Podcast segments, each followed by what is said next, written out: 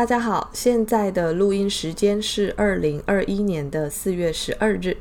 欢迎来到这一期的中东新闻，我是孙嘉玲。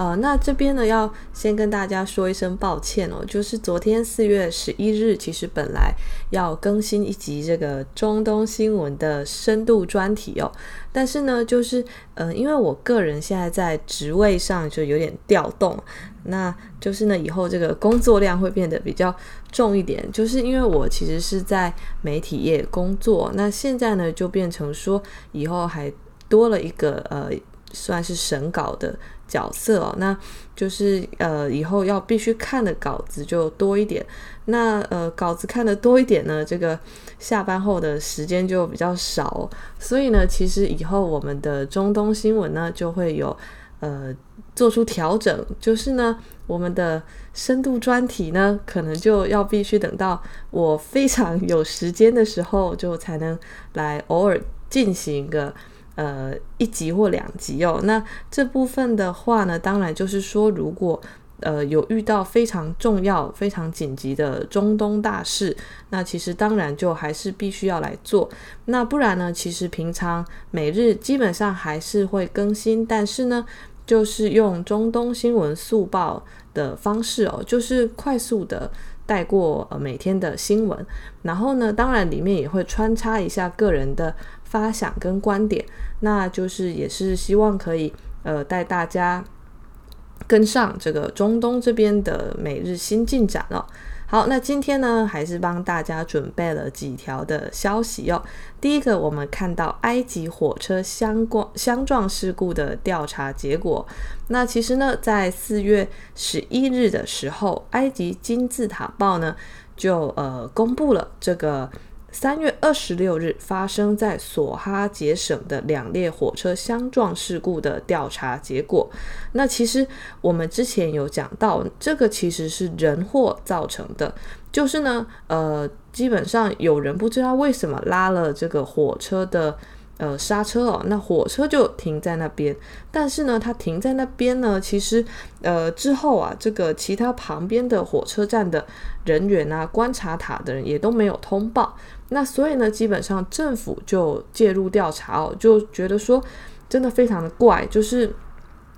怎么会火车停在这边这么久，那没有人反应，结果害下一辆火车撞上，那引起。这么严重的事故哦，因为这个意外呢，大概导致了一百六十五人受伤，然后另外有三十二人死亡哦。那调查结果呢？哦，其实我觉得这更夸张，就是呢，他们其实是因为多名涉案人员在火车相撞的当天呢，吸食了毒品哦。那吸食毒品呢，当然就是包括大麻啊、曲马多这种东西哦。呃，包括呢，这个呃，当天的车站观察塔的每个负责人哦，那这个事故中的这种列车的副驾驶员，他自己也吸了大麻哦，所以就其实我个人感觉可能是，呃，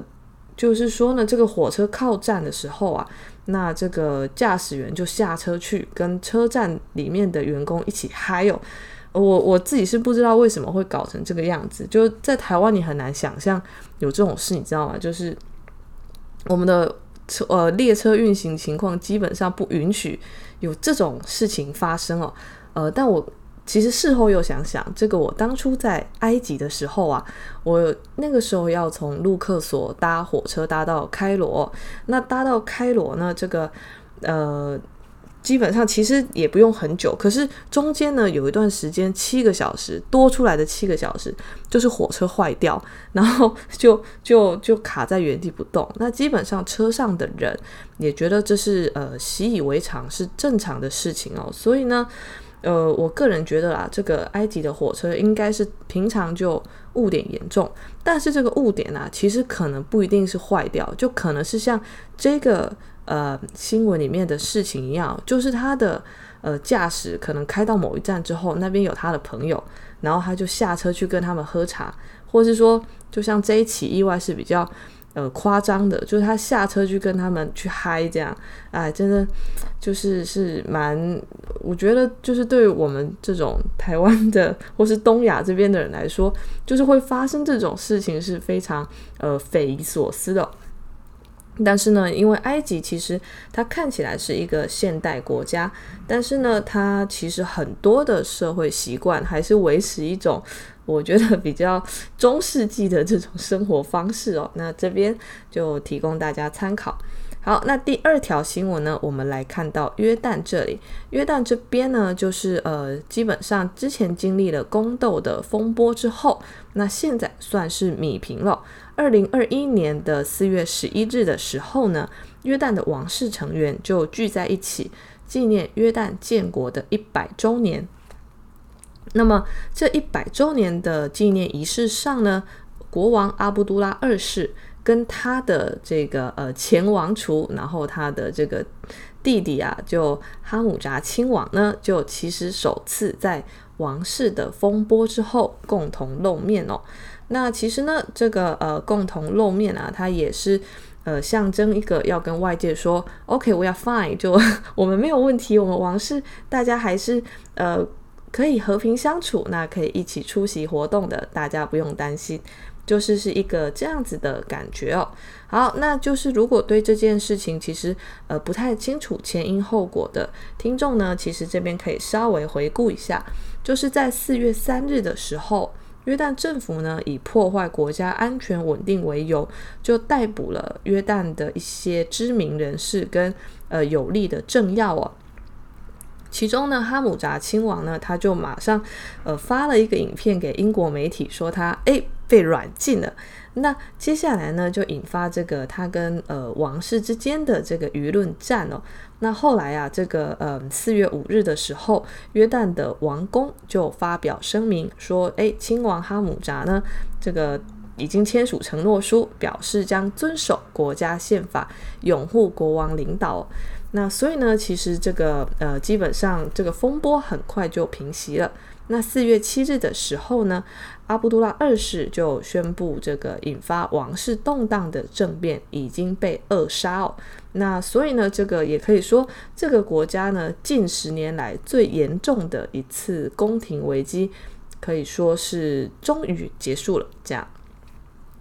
好，那下一条新闻我们来看到的，哎，还是这个之前的吵得很凶的土耳其沙发门事件，它的后续哦。那土耳其呢，就基本上就是我们之前也介绍过，就是呃，在这个呃欧盟的理事会主席米歇尔跟欧委会主席冯德莱恩到访土耳其的时候呢，这个土耳其啊那边他只准备了两张椅子。结果，冯德莱恩他就坐到了沙发上。那这件事情啊，当然就是说，事后土耳其说，哎，这个是欧盟建议这样安排的。那欧盟那边当然不可能承认嘛，因为这件事已经是变成一个舆论上的热点哦。那所以就吵来吵去。那在这个风波里面呢，意大利他也进来插一脚啦。他的总理德拉吉呢，哎，就跳出来批评说。埃尔多安真的是一个独裁者，哎呀，结果他出来嘴炮之后呢，这个土耳其就直接，他也不是省油的灯哦，他就直接冻结了从意大利的莱昂纳多公司购买的七千万欧元的直升机的呃交易合约哦。那其实呢，呃，七千万欧元呢，它换算起来大概是呃二十七亿台币左右的一个价格哦。那其实算是。呃，也也算是一笔不小的订单哦。那意大利这边呢，基本上对这件事情大多都是在四月十一日见报的。呃，就那边的这个《共和报》跟《每日事实报》，我觉得这个名字也是很有趣。好，那就基本上这两个报道，就是呃，这两个报呢都有讲到这件事情，就是土耳其当局啊，他们其实要求意大利这边呢要就。他们呃侮辱埃尔多安一事呢道歉哦，而且呢就是说，你如果只通过外交渠道来澄清，那这是不够的哦。呃，基本上呢，这个土耳其啊，它就是比较强硬哦。那其实呢，这个呃，未来几天内。本来啊，这个价值七千万欧元的训练直升机的采购交易呢，应该就要签署哦。但是土耳其他就哎顺势冻结了这个合约。另外呢，他还把这个威胁的消息放出去哦。那现在呢，至少就有三家在土耳其这边经营的意大利公司呢，也收到了类似的警告哦，就是说，嘿，因为你们国家的这个呃总理啊就乱嘴炮，所以呢，我们现在就要把气出在你们身上哦。那另外呢，这个在呃他们的呃。风波之前，其实土耳其他也召见了意大利驻土耳其的大使，那谴责了这个意大利总理德拉吉的言论。土耳其的外长恰武什奥卢呢，他也发推，然后说：“嘿，希望意大利总理收回其无理的言论哦。”好，那这是土耳其跟意大利这边因为沙发门而衍生的新进展。好，那下一条呢，我们来看到的是伊朗。伊朗这边呢，就是有两个部分可以介绍。第一个是他们跟韩国的互动哦，在四月十一日的时候呢，韩国的总理丁世军抵达德黑兰哦，开始对伊朗进行为期三天的访问。那其实呢，这一次的到访，呃，蛮有。重大的意义哦，因为丁世军呢，他是四十四年来首个造访伊朗的韩国高级别领导人哦。那他这次来是为了什么呢？就是希望可以解决伊朗在韩国银行的资金被冻结呢所引发的外交纠纷哦。其实这个金额哦，就是他这个被冻结的账户上呢，有超过五十亿美元的。石油出口收入，但是为什么被冻结呢？其实就是因为美国它那个时候追加了对伊朗的制裁哦。那其实呢，伊朗这边他一直呼吁韩国要解冻这些账户，否则呢，他们的经济合作啊，哎呀，会受到限制啊。就是基本上，哎，美国制裁我，那我就制裁你哦。所以其实呢，这个伊朗的法律官员呢，他们现在有在威胁韩国说，要禁止三星跟 LG 等韩国大型企业进入伊朗市场，除非韩国你立刻解冻账户。那其实呢，呃，在丁世军出访前，韩国跟伊朗的关系已经有稍微呃比较和缓的迹象。怎么说呢？因为伊朗他在前两天就释放了今年一月被扣留的韩国货船的船长哦，呃，其实基本上就是说他也是释放一个橄榄枝，就是说希望韩国这边看到我展现的诚意，那是不是呢？就是应该要投桃报李，你就把我解冻了吧，这样。那当然就是说呢，他也是呃希望就是说呃。韩国，你要看到这个美国现在啊，他已经来维也纳跟我们谈了。那美国呢，他有展现出可能要重返的呃诚意。但我个人是觉得，呃，就拜登现在的挑战来说，要重返核协议还是比较困难的。但反正呢，已经算是呃蛮大的一步了，至少美国展现出他的这个意向。那所以呢，就伊朗这边当然也是就是认为说，哎，前景应该是乐观的，所以他才愿意就是开始跟韩国谈哦。好，那这个是伊朗跟韩国这边的部分。那接下来呢，伊朗还有一个是最近跟以色列的比较不好的这个互动哦。那其实呢是这样，就是说，呃，四月十日的时候啊，伊朗的鲁哈尼他不是去了这个核技术日的纪念活动吗？那他在这个活动上，他就宣布了，呃，一些新型的离心机呢就开始注气了，就是开始第一阶段的气体注入。结果呢，没想到，哎呀，这个在四月十一日的时候啊，这些核设施呢就遭遇不测。那其实呢，就发生什么事了？就是啊，这个纳坦兹这边的核设施呢，它的地上车间跟地下的铀浓缩场所的电网出现了断电哦。那其实呢，这个断电以前在伊朗的各个核设施也不是没发生过，那就是基本上就可以判定是以色列的攻击哦。那以色列呢，基本上他们也没在怕，他们这一次也是跟之前一样，就直接在伊朗发生断电之后。他们就用媒体来自己自曝说是我们做的啊，是是我们就是做这个行动，我们也不怕你们查，也不怕你们问哦，当然更不怕你们骂这样。那伊朗官方这边当然就是公开的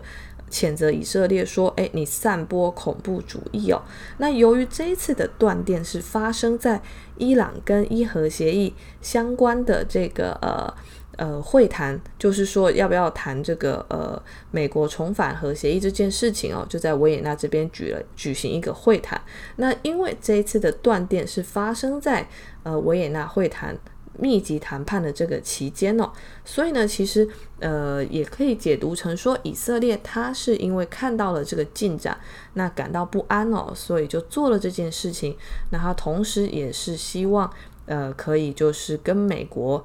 呃，表达他的立场，那当然就是说，因为现在美国的国防部长奥斯汀呢，他也踏上了这个出访以色列的行程哦，所以呢，以色列这个行动啊，他对美的这个沟通，其实还是可以看得出来是有这个意味哦。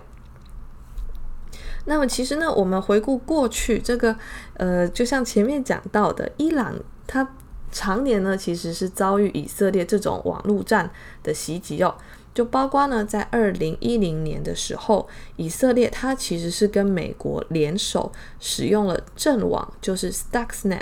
这种病毒呢，来破坏伊朗的核设施哦，那最终也是起到了效果，就是让伊朗的布什尔核电站呢就推迟启动了。那之后其实呃。伊朗也不是说都完全挨打了，因为伊朗它也用网络病毒袭击的方式呢，去这个偷袭以色列的这个水塔哦，那基本上就在那边乱搞它的水，然后让让这个呃，基本上水塔里面的这种进水啊、什么设备啊，还有什么输水啊，就一团乱哦。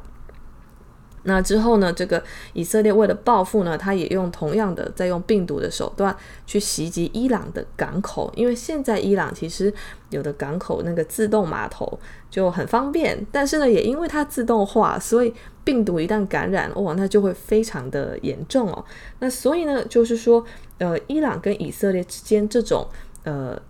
平静海面下的激烈的这种较劲、激烈的攻防，其实是一直在发生哦。那二零二零年七月的时候，纳坦兹核设施呢，其实就发生了火灾跟剧烈的爆炸。那这个其实呢，这个呃，基本上啊，发生这种事情之后啊，呃，以色列跟伊朗的说辞你会发现很神奇，都是一样，就是。以色列媒体会拼命说这是我们做的，那伊朗媒体也会说哦，这是以色列做的。那当然，伊朗这边还会加上官方的出来谴责哦。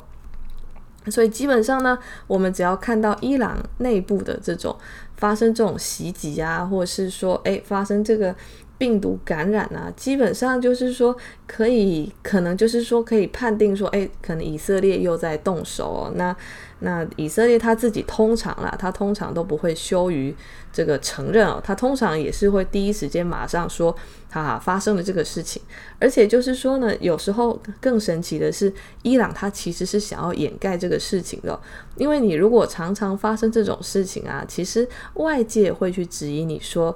诶，你是不是这个防护措施有问题啊？你是不是内部已经被渗透成筛子了？那所以呢，就有时候是伊朗他想要遮掩，但以色列偏偏就是我就是要爆这样怎样？所以呢，就是说在这种情况下，我们可以看到这个，这已经是伊朗跟以色列之间一种呃常年的呃不成文的一种诡异的呃默契哦，这样。